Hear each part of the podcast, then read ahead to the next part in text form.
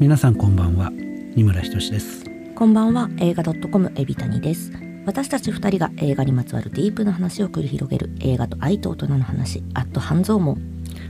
えー、今回は今泉力也監督の新作ね。あの今ちょうど公開していて、はい、えー、これ聞いてくれてる方はもう見ていただいた方たくさんいると思うんですけど「アンダーカレント」はい、10月6日から公開している映画ですね、はい、これについてネタバレ、はい、もうねネタバレないと喋れないので 大いにネタバレしつつ話そうかと思います。そうですね。これ、はい、あの予告編見てるだけだと、うん、なんどういう映画かちょっと分かりにくい。いい話お風呂屋さんで 心温まるお風呂屋さんの潰れそうなお風呂屋さんを再建するっていうのなそういう映画何本かあるんじゃないかっていう気がするんですけどそういうのかな？リリー・フランキーさんの入浴シーンが見られるかな全然違った。全然違いました、全然違いましたね。いやどうどうでした？いや本当にあの水の表現。ははははまあ、スタートでこうアンダーカレントの意味みたいなのが出てくるじゃないですか。うん、でまあ、そこと含めていろいろなところに出てくるこう水の表現みたいなのが、うん、まあ、美しく美しいのかよどんでいるのかっていうのをすごい考えながら見てました。はい、僕はですねいや大変大変面白かった。いろいろいろいろね身につまされるテーマがね。そうです、ね、嘘つきとは何かっていう問題とかね。あとまあそう分かり合うとは何か、ね、うん、そうね。あのお話としてのこう、ね、練り方っていうか進め方みたいなのがさ、うん、恋愛が軸じゃないじゃないですか。はい、これいやこういうこと言っていいのかな？今泉監督恋愛映画撮らない方がいいんじゃないですかね？と思いました。まあそのそう。恋愛映画の巨匠みたいに今なってますけど。愛はなんだは本当に素晴らしい映画だったんですけど、まあでも愛はなんだもね。恋愛ってこんなにも醜く独りよがりのものなのかっていうのが愛がなんだですよね。そう。あの 恋愛をするということは人間にとって異常なことであるっていう、うん、まあこととかねその違うものになろうとすることとかいろんなあの恋愛をしてる人が見ると嫌な気持ちになるのが「愛がなんだ」という映画の素晴らしいとこだと僕は思ったんですけどまあそうその後ね恋愛映画の巨匠ということになってんですけどあの僕が割と面白いと思った千尋さんっていう、まあ、あれは原作っていうかねキャラクターが素晴らしかったんですけど千尋さんっていう。有村架純さんのネットフリックスですね、はい、はい、あれもまあ千尋さんを好きになる男子は出てくるんだけど千尋さんっていう人自体がまあこれは良い意味でね人を愛することがわからない人なので、うん、まあだだからよかった っていうふうにまあそうね。ちょっと千尋さんも前にこのラジオで話させていただきましたもんね。はい、あれもね良かったんですけど、うん、いや今回のは僕にとってはすごく良かったね。まあちょっとそのね永山瑛太さんが演じた蒸発してしまう、えー、旦那さん。旦那さんねがの話彼の語りっていうのは最後の方に出てくるんでちょっと順番に行きましょうか。順番にね行くと、ね、まああのまあ順順番でもないんだけど中盤から出てくるんだけどリリー・フランキーさんが良かったね。最高でしたね。素晴らしい。あのなんて言うんですかね。あの本当リリー・フランキーにしかおそらくできないであろう、うん、キャラクターっていう感じ。あの、うん、ふざけてそうなのにめちゃくちゃ言うので、うん、かつその全てを悟っている感じもありつつ言葉に出すのはすごい選び抜かれた言葉だけ。あの不思議なことなんだけど、うん、えー、っと芝居が濃くないんだよねリリーさんってね、うん、役者として俳優としてリリー・フランキー本当に素晴らしいと思うんだけど、うん、あの あのね安いスーツの下に変なネクタイでネクタイ締めてんのにあのワイシャツのボタン開けて黄色い T シャツが見えてるとかね。か まああの辺は衣装さんがやったのかもしれないけど完璧でしょう。ああいうあああいう人がああいう外見の人がああいう人なんだっていう。探偵で、はい、造形の 素晴らしさね、ネクタイの柄とかどうかしてるもんね。どうかしてる。あとカラオケとかね。カラオケ最高でしたね。最高でしたね。うん、東京ブあの そう。カラオケもそうだしさあとあのななんだいやあれあのシーン牧陽子さん多分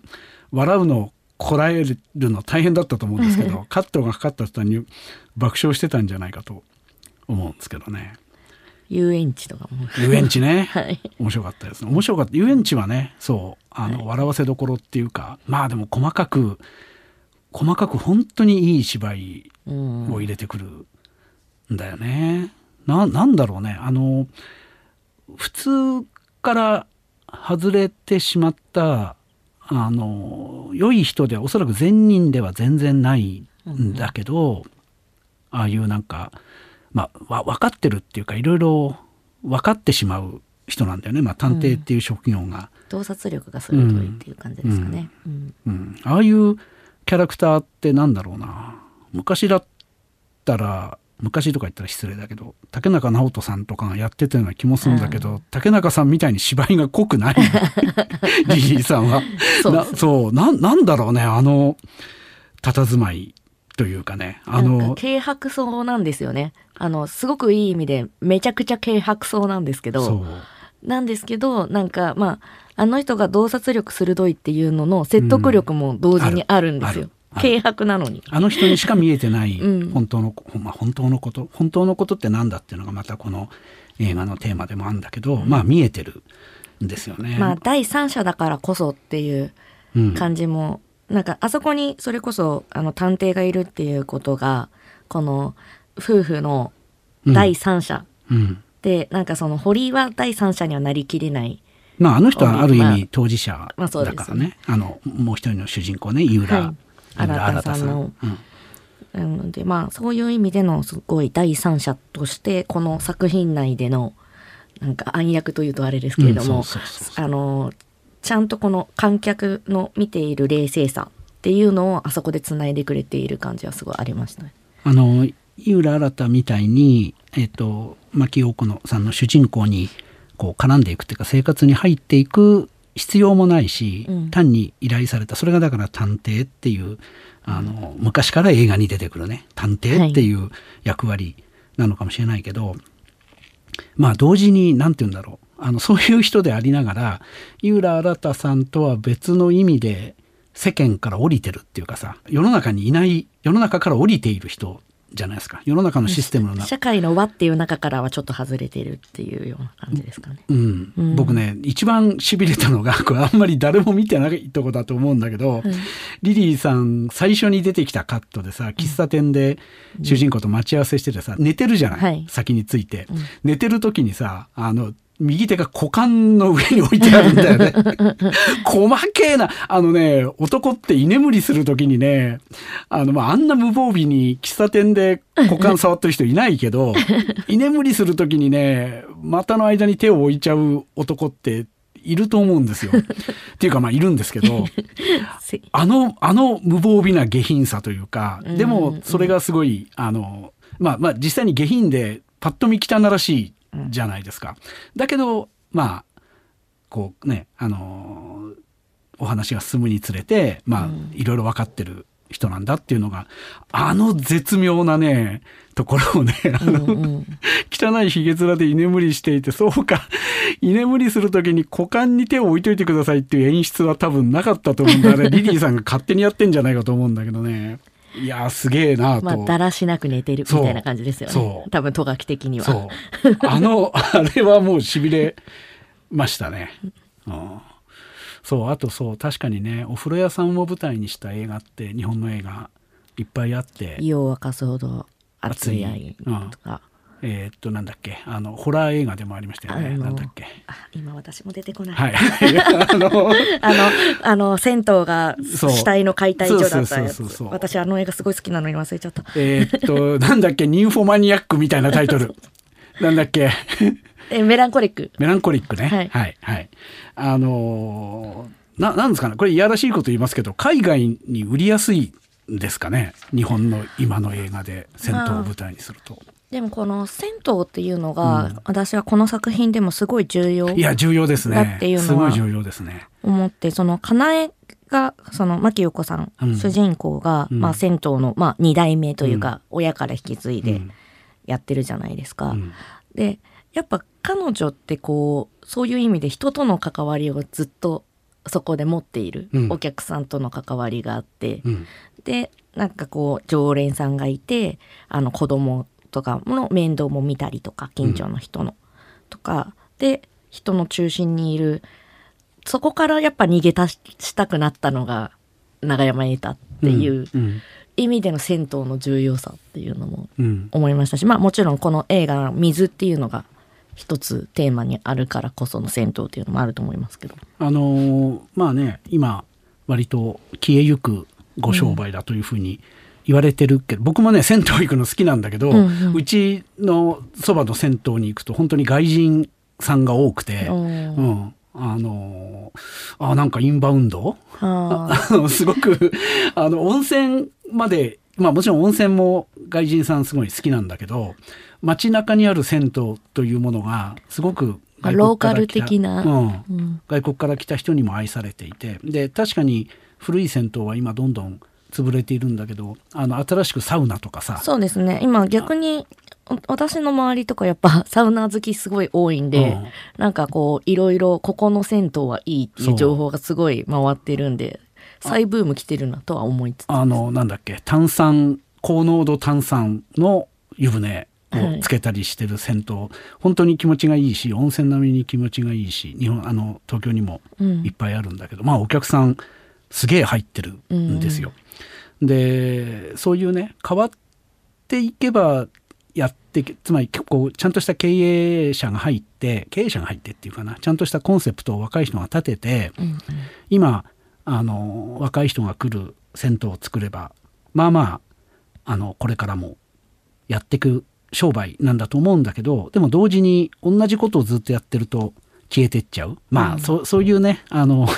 戦闘論っていうかビジネス論はまあいいっちゃいいんだけど、確かにそういうのの一つの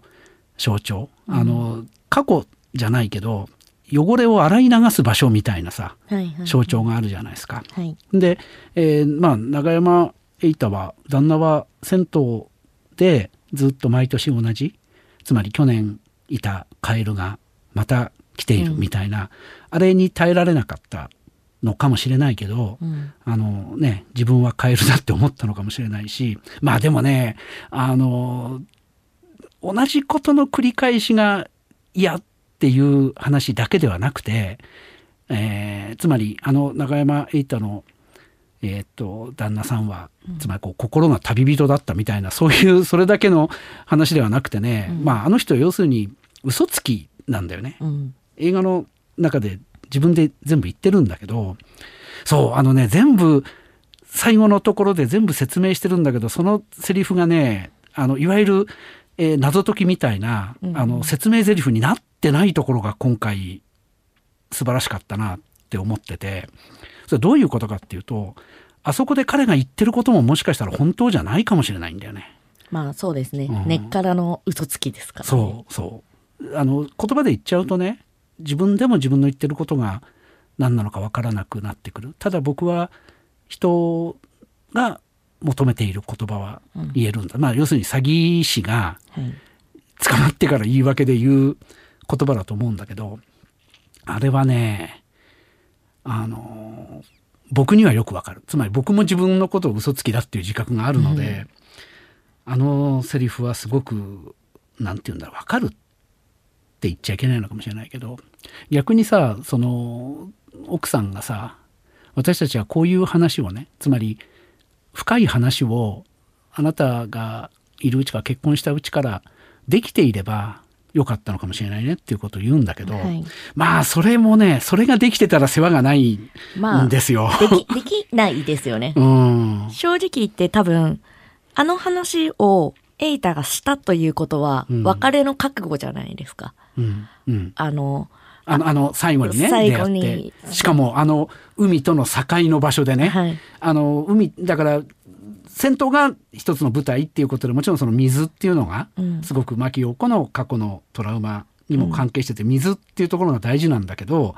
それで言うとリリー探偵リリーさんの調べによれば彼は蒸発した時にどっか東京とかの島で暮らしていたっていうことだから、はい。まああのそそれがどうっていう話ではなくて舞台がああの景色だっていうことは、あれ明らかに、えっと、あの人は別世界からやってきてる戻ってきてるんですよ。この現実の世界に。もしかしたらもうそれは、えっと、彼女にとってはもう死んでる世界っていうか、あの彼女がいつも夢見ている水の中で窒息したいっていうでもそれができない。だけど永山瑛太はもうすでに海を渡ってしまっていて最後に別れを言うために帰ってきてうん。別れを言うためにこっちの世界に帰ってきたからあのやり取りが初めてできたっていうことですよね。多分あの要は彼はうん。こう、取り繕うことが得意じゃないですか、うんうんうん。だから結局あのこのままそこにいようと思った時には、うん。絶対そういうことは言わないそうだね。ね。くて、うん。あの要はその前の会社辞めたみたいなあの、うん横領で会社辞めたみたいな話の時も、あれももう見切りをつけたから、うん。そういうことをやってちょっと人にななずりつけて、うん。でもそれをかばうっていう行動をとる、うん。まあ、ある種のまあちょっと自分ちょっと本心を出すみたいなうん。ことをして、本心を出した瞬間にもう彼はここからいなくならなければいけないっていうなんかうん。破壊衝動じゃないですけど、っていうのをなんかすごい持ってんのかなと思って。うん。だからその、まあ、話せてたらって牧陽子が言うのは、うん。本当にいや意味のない話だなっていうのは私もすごい聞いてて思いました。なんかエイターが多分正直に話した瞬間にもうその関係性というものはなくなるうん。だろうなって正直じゃないんですけどなんていうんですかね。ちょっとでも本心を見せたら、まあだからその本心とか、うん、あの人間の行動に対してそれがなんでそれをやったのかみたいなことって本当のことってあるのっていううん。話なんだけど、でもさあの最後の夫婦の対話で彼はそのことも言うんだよね。あの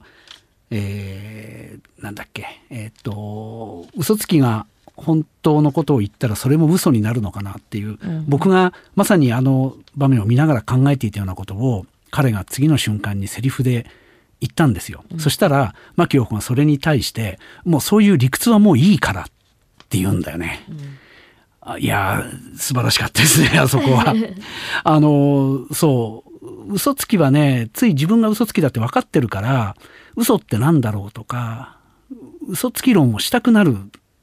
だよね。そそれはなんで自分が嘘をついてしまうのか自分は何のために嘘をついてるのかっていうことを考えたくなるしでそういうふうに詰められるあれ相当すごい詰められ方を奥さんから牧陽からされてるんだけど、やってきて最初のところ自分はなんでこういう人生で嘘つきだったんだろう君に言ってた僕の経歴も全部嘘だったんだよっていう。で、えっとそのこと最初は言いづらいんだけどもうリリー・フランキーが調べてるから、えーお父さんお母さんもあなた孤児じゃなかったんでしょ？って言ったらあそれ分かっててくれたんだ。そうか探偵雇ったんだもんねっていうすごいほっとした感じは出すんだよね彼はね。だからでもそれは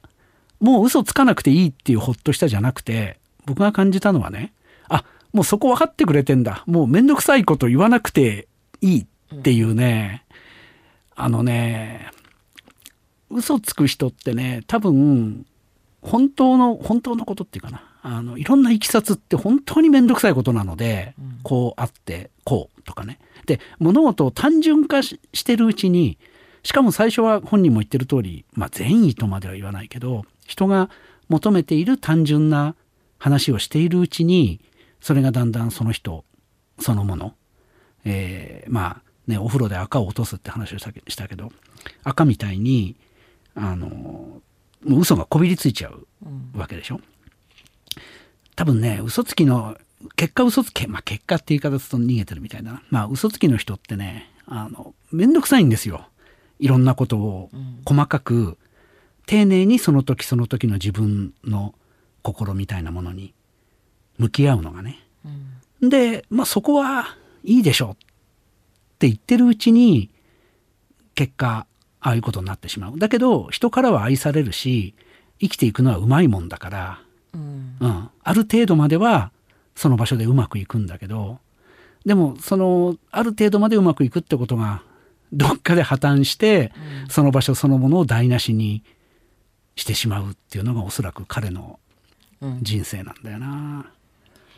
いやなんか私、うん、本当嘘つくの下手なんですよ。はあ、いい人ですね。人狼ゲームとかやるの本当苦手で、うん、なんか、だから人狼ゲーム自体が苦手なんですよね。うん、なんかこう、嘘をつかなきゃいけないみたいなことは。で、まあ思ったのは本当に、いや、嘘つく人って、逆に私は本当にすごいなと思っていて、要は、まあさっきもおっしゃってた通り、なんか結構こう、辻褄合わせなきゃいけないじゃないですか。何をこう言って、うん、どういう風になっててっていう、うん、なんか自分の背景をもう一個作ってそこが矛盾しないようにある程度いかないといけないじゃないですか、うん、私絶対無理だと思って。あのもうお酒飲んだ瞬間にもう絶対そんな嘘を忘れちゃいますし、うん、あの頭がいいというか、うん、なんて言うんですかね。まあ、あの嘘をつくのが平気であるっていうことの中に、そのさっき言ったね本当のことっていうのをすごく丁寧に言うことは面倒くさいっていうのがあるのと、あのよく言われるさサイコパス的な、はい、えー、ともう最初から物語ができちゃってる人、うん、で自分をよく見せたい。まあ自分をよく見せたいっていうのは多分嘘つきの人みんなあると思うんだけど、うん、あのもう完全にそれはもう本当 本当はわからないどころかどう考えても嘘だろうっていう、えー、先になんかフィクションの自分があってでそれを成立させるために小さな嘘を重ねていくっていうのは確かにあの本当に頭がいい人からするとそれはいくらなんでも見苦しいっていうのがあるんだけどそうね。あのねどっちにせよ最終的に嘘つかない方が多分楽ですよ人生。どう考えても楽ですよ。うん、うん、あの嘘をついているとでまあほら牧陽子もさ私も嘘つく時はつくよみたいなこと言うじゃない。あれもちょっとよく分かんなかったんだけどでこれを男と女の女と男の対立だっていうふうに考えるとまたよくある話っていうかさいやそういうことじゃないだろう。女の人にも嘘つきいるし、うん、えー、男でも多分嘘がつけないっていうか嘘をつくと辛くなるなっていうことをもう人生が始まった頃からね若い頃から、うん思っているのかそれをそういうふうに親から教わったのか分かんないけど、えー、そう思って生きてる、えー、爽やかな人っていうのもいると思うんだけどさ、うん、まあエイタさんのあのキャラクターの厄介なところは一見爽やかに見えるんだよね。しかもさなんかいやあの海辺のシーンの本当に演技に感心するんだけどさあの熱を込めてっていうかもう久しぶりに会えたんでいよいよ本当のことを言うよっていう感じですごい表情豊かに話してることが全部嘘なんだよね。うん、だいや芝居ここはここはさっきのリリーさんの股間に手をっていうのと違ってちゃんと監督と一緒につけた考えた芝居だろうと思うんだけど、うん、あのちゃんと喋れば喋るほど嘘になっていくっていうのがすごくよくできていた。で、うんひっぱたきたくなるんですよ女の人は、うん、ああいう人はね。ででも結局ひっぱたかないでしょ、まあ、ひっぱたいてなあれなんでひっぱなかひっぱたかなかったんだと思います？ひっぱいひっぱたいても、うん、そうしょうがないから。しょうがないですよね、つまりねあの人ひっぱたいても変わらないんだよね。あともうあの彼女の中で、うんまあ、もう愛がそう、うん、愛がなくなったというか、うん、もう彼とは夫婦じゃなくなってたっていうのもあるのかなって、うん、うん、やっぱ、感情を相手にぶつけるって、それはある種の、まあ、変えたいだとか、そ、ね,、の思いがあるからじゃないですか、だって思いがない人にいちいち怒ったりしないからやっぱそれに近しいものなのかなってあのラストはラストというか叩かないでマフラーをっていうところはそう。思います。叩かないでマフラーかけるんだよね。北風と太陽みたいなことやってんだけど、うん、あれはどうですか？うん。つまり、まあ、マフラーも、まあ、あのマフラーも捨てちゃうかもしれないんだけどさマフラー一応持ってかせるんだよね。自分の。うん。でねいやこれは今泉監督いやこれもねさっきのリリーさんの話リリーさんの股間の話ばっかりしてるけど それと同じで僕の深読みかもしれないんだけど、うんあれマフラーを元旦那の首にかけるカットだけあれリリー・フランキー探偵目線なんだよね。うん。気がついた。あの喫茶店の中に入るんですよカメラが。喫茶店というかあそうか喫茶店か、うんお店の中に。お店の中に、かける瞬間だけうん、カメラが店の中に入ってあれ見てる人リリー・フランキーしかいないんでそうですね。っていうことはあのしょぼくれた探偵もああいうことをやってきたのかもしれないね。もしかしたらね、あれは昔の自分の姿だって思って見てるのかもしれないしまあただの傍観者っていうかただ目撃者っていう意味でうん。カメラの位置が変わったのかもしれないんだけど、いやなんか深読みがいくらでもできるうん。映画なんだなと思いました。もう一発だけ深読みしていいですか？この映画の、これはねいろんな意見があると思うんで、うん。あくまでも、まあ、ネタバレっていうかこの映画をもう見てくれた人向けに、はい。えー僕の一解釈ね。はいはい。一つの解釈として、うん。あのさっきから全然さあのもう一人の主人公である井井浦新さんのことをはい。あのキャラクターのこと話してないんだけどねいあの人まあいい人じゃあいい人うん。じゃないですか。彼が来てそんで自分が実は死んだ娘のあなたの幼なじみの兄だってことを言うことで、あれはつまりあのエイタのさ、はい。えっと元旦那の本当のことが言えない人本当のことってのが分からなくなってしまった人っていうのの、本当に対照的なキャラクターでずっと本当のこと彼女に言わなきゃいけないことっていうのを抱えたまま帰ってきた人なわけだからあの二人の男の間で彼女が揺れる。まあ恋愛物語ではないんだけど存在として揺れているっていうことはすごくよくできた作劇だと思うんですけど、いやこれさ事件が解決してないでしょこの映画のラストで。まあそうですね。うん。結局その牧陽子の幼なじみの犯人、そう。殺した犯人みたいなものは出てきてないですよね。そう。僕ねこれいやそれは違うよという人いると思うんだけど、うんうん僕はねあのお兄さんが妹を殺したんだっていうねそしてそのことが映画の中では語られてないっていうその解釈を取るんですけどどうでしょうか？なるほど。うーん正直私はうんそれは違うかなっていうところですね。うんっていうのも彼女は目撃しているのでえっと誰が犯人であるかを。えっ、と2人で一緒にいた時に、うん。もう一人その自分の分身のようなうん。少女が、えっ、と子供の頃の牧陽子の見てる前で殺されたんだっけ？見てる前というかん。連れ去られて、うんうん。口を押さえられながら。犯人である若い男の声が、でもあの声だったら少年であることもありえるよね、うん、そうですね。あのお兄ちゃんあのちょっと声変わりしているぐらいの声かな、うん。みたいな感じですね。うん、まあ連れ去られるところまで分かっていたから、えーもしで当然お兄ちゃんのこともご近所さんだから知ってるわけだから、まあだからそうなんだよね。そうだからそうすると、うん。フラッシュバックで、うん。ある程度思い出してるはずで、うん。それで兄であるって言われたら、うん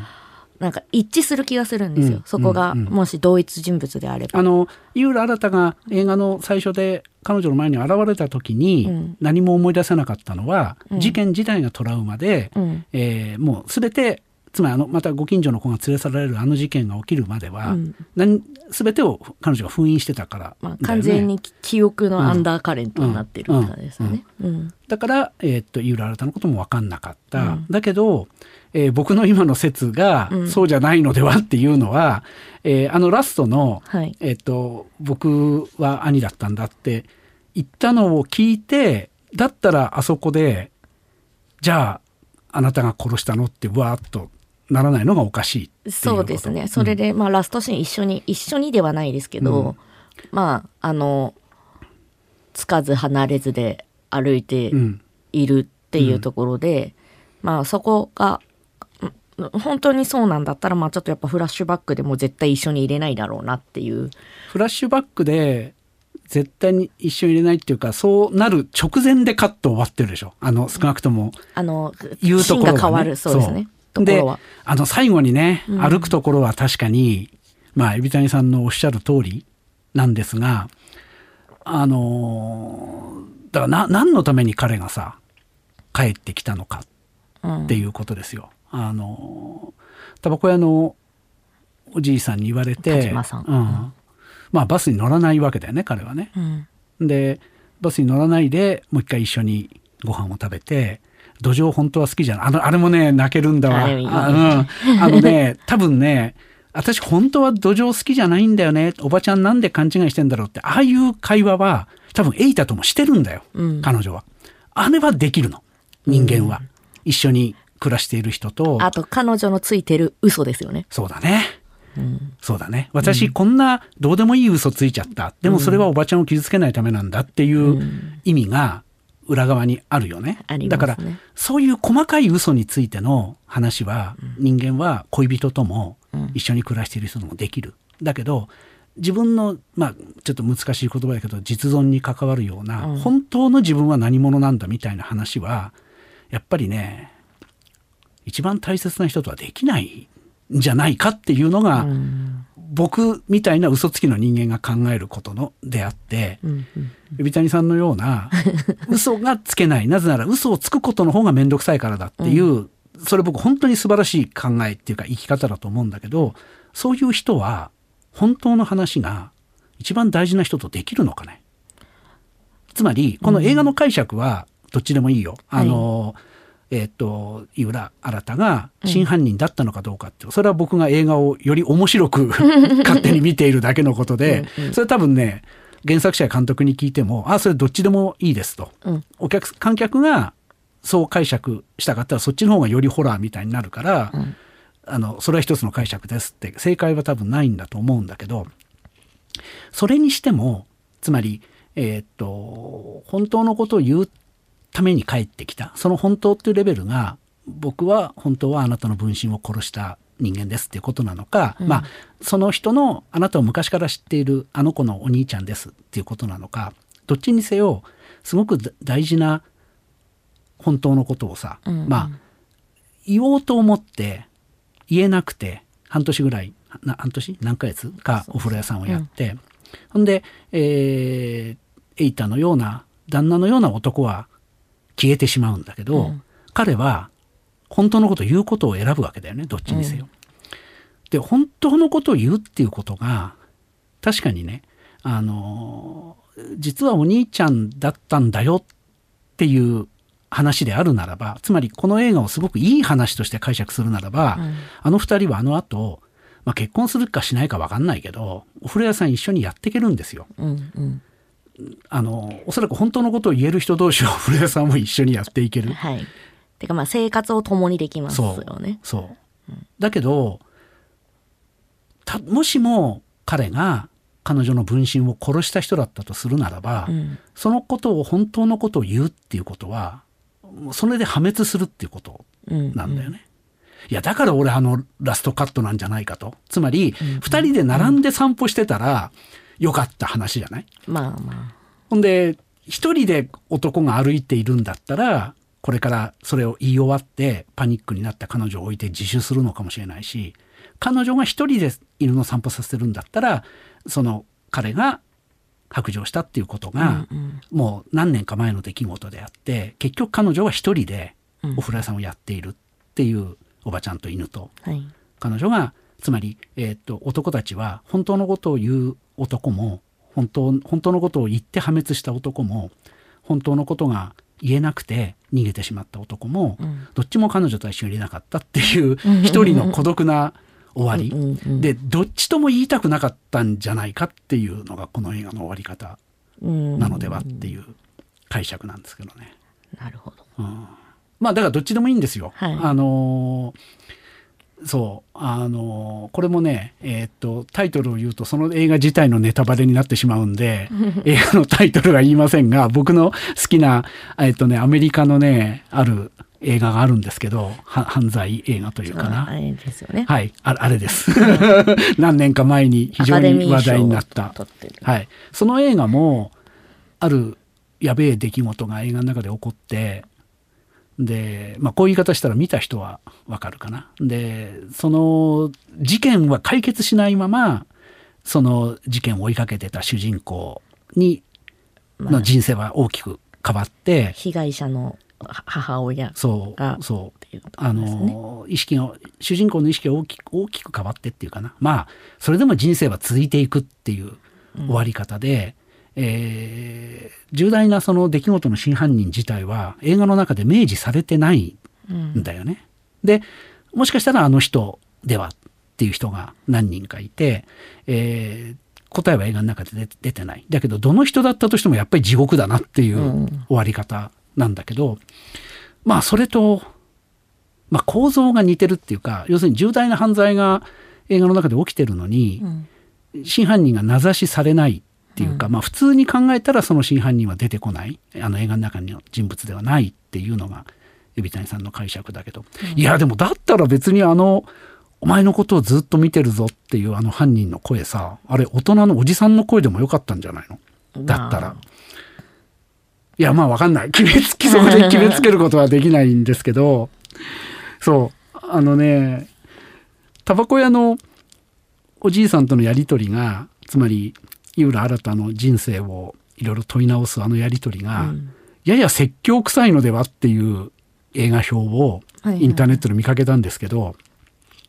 あれねあの男が井浦新が真犯人だったって考えて聞くと全然説教臭くないんだよね。そうそうか。そうそうそうだよねおじいさんっていう。まあおじいさんが分かってんのかどうかは別として、まあ、分かってるっていう芝居はしてなかったけどね、あの告発するみたいな芝居はしてなかったけど。うん。まあすいません。これは僕の勝手な解釈です。どうとでも 撮れて映画は監督がはっきりこうだよと言ってないことはどう深読みしてもいいのではというすいません。あの自説を開陳いたしました。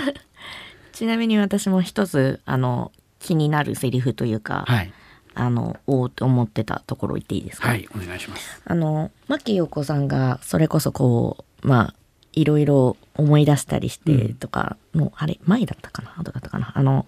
井浦新さんに「私のこと好き?いうね。あの車で、あのなんだっけ？ボイラーを交換しに行ったらそ,、の人がもうお風呂が火事で、うん。でそのお風呂屋さんも行方不明になっていてあれもすげえんだよな。なんか人は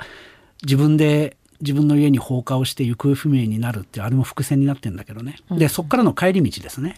目的を失ってもらえるはずだったボイラーボイラーがくなくてただ無駄な旅になってしまったねっていうところで帰り道でうん。彼女が高速に乗って早く帰るんじゃなくてちょっとしばらくここ行きましょうっていう、うん。もうあの時彼女は井浦新のことが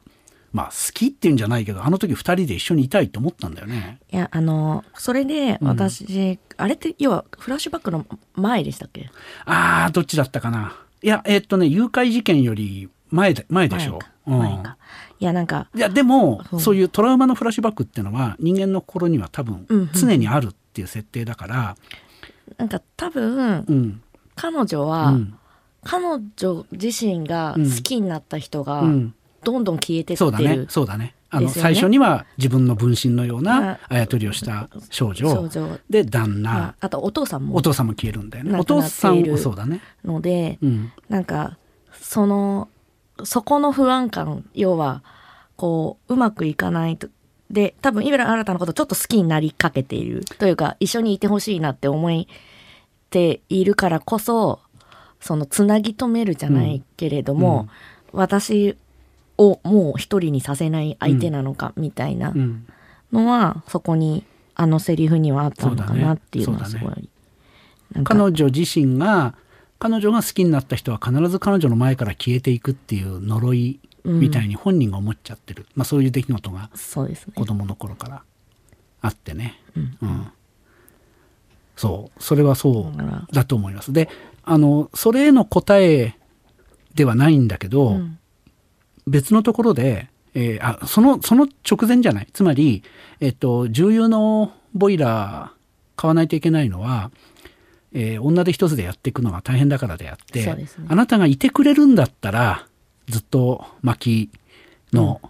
あの昔風のお風呂屋さんで行けるんだけどねって言った時に井浦新が「いや僕はずっとはいないですね」って言ったんですよ。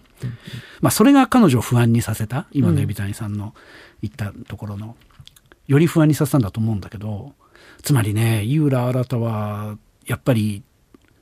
白状する白状って分かんないよ。僕が言ってることなのか、それとも映画の中で語られた通り単に私はあなたの、えー幼なじみの兄うんですっていうことを言いに来ただけなのかもしれないんだけどどっちでもいいんだよ。あのただ言いに来ただけなんだよね、うん、そそうだと。言ったら終わるんですよ、うん。彼のあそこにいる義務みたいなのはね、うん。なんかそうか。こうこれを言えば終われるっていうこれもまたねちょっと男にとってとか女にとってみたいな話は本当どうでもいい話で、どっちでもありえるんだけどある人にとってある場所であることをする。あるある人と一緒に生活うんをするみたいなことっていうのがなんか目的があってそれを終わらせるためにそれをやってるのか、うんただこの事件時間が無限に続くのかっていうことの違い。なんか今それを聞いて思ったのが、うん。牧陽子はいわゆる積み上げていくタイプ。そうそうそう。であのまあ堀もあの井浦新もうん。永山瑛太も、うん。どちらかというと目的に向かって掘っていくタイプ。そうだね。みたいな、そうだね。なのでまあ行き着いてしまったらそこで終わうん。うん。りっていう感じはありますよね。永山瑛太は目的っていうかもう嘘をつくことがつき続けることが人生みたいになってて、うん。それで目的見失うんだよね。で多分途うん。中で面倒くさくなるというか、そう。もうもうオーバーってなっうんた瞬間が訪れて終わらせるんですよね。うん。いや非常にね、うん。あの多重的にあのまあ僕がさっきしたあの独自の、えー自説を解禁も含めてですね自説を展開も含めてですねいろんな読み方ができる映画だったんじゃないかとちょっ思うんとですけどね。私ももう一回あのそう思ってみて。ちょっとね、井浦新が もしかしたら殺してるのではって思って、一あの一度見て、あ、井浦新素敵、いい、いい、永山瑛太の上っ面の男と違って、この人は芯のある男だって思って見てた人がもしいたら、もう一回、あでもまあそう思って見てみて途中。犯人だと思ってましたよ。あ、そう。逆になるほど。その兄だと思わずにうんうんうん途中犯人だと思って見てて、なるほど、なるほど。はい、はい。であでなんか絶対にこう何か何かを言わなきゃいけないっていうのが、あ兄の方だったんだっていうのが、まあ、途中から何かを言うためにあの町に帰ってきた男だっていう、まあそれは映画のね、典型ですからね、うん。そう。そこの解釈か。なるほどね、うん。いやそう。いろんな見方ができる映画。あと、えー今の話の中で触れませんでしたけどあの えっと江口ののり子さん。いやいいね。いいですね。いいですね。いやもうあの田島のおじさんの役者さんあまりあの存じ上げなかったんですけど、か彼もすごい良かったいや素晴らしい。すごいみんな適材適所適材適所うん。あのね江口のり子さんいろんな映画にも、うん。今今やもう映画であの安藤サクラか江口のり子を見ない日はないみたいな。ドラマもですからね。そうそうテレビドラマも出まくってる素晴らしい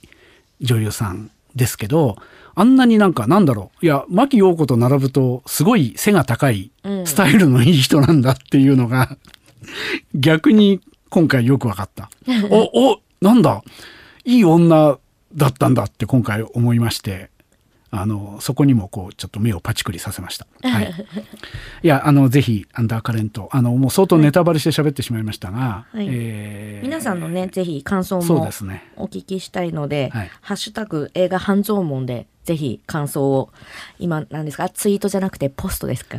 ポストっていうの？は X のこと？はポストっていうの？はい、X にポストをしていただけると。はい、はい、えー 我々も確認しますのでそうですね。ぜひぜはい。ひはい。はい。さあでは次回はえーっと何について喋りましょうかあのね UNEXT ね本当に昔の素晴らしい映画が揃っていてところがね、僕があらゆる映画の中で一番好きな映画の一本である、はいえーホアキン・フェニックス主演のですね「ハー世界で一つの彼女」という、ちょっとやばい。好きです。好きでしょう。はい。はい。こじらせまくってあれについてちょっと喋りたいなと思ってるんですけど、はい。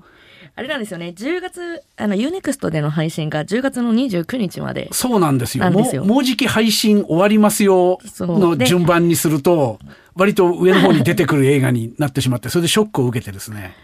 これちょっと話しとかないといけないなと。そうですね。なので、あの、次配信が11月1日に配信なので、はい皆さん、あの、できれば10月29日までに UNEXT で。間に合いますんで、はい。今今見て、はい。今見ていただいてで次回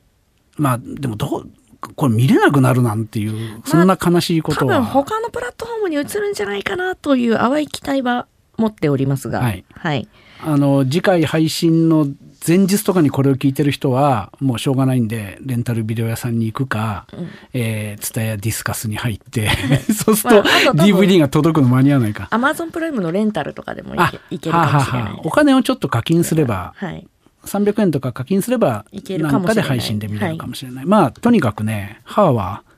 ご覧になっといてくださいぜひ。やべえ映画ですはいでは次回は「はあ世界で一つの彼女はい」でお願いします。はいはい。では次回は11月1日に配信となります。またそちらで、えーお会いしましょう 映画と愛と大人の話、アット半蔵門。ここまでの相手は二村仁と映画 .com エビタリでした。おやすみなさい。おやすみなさい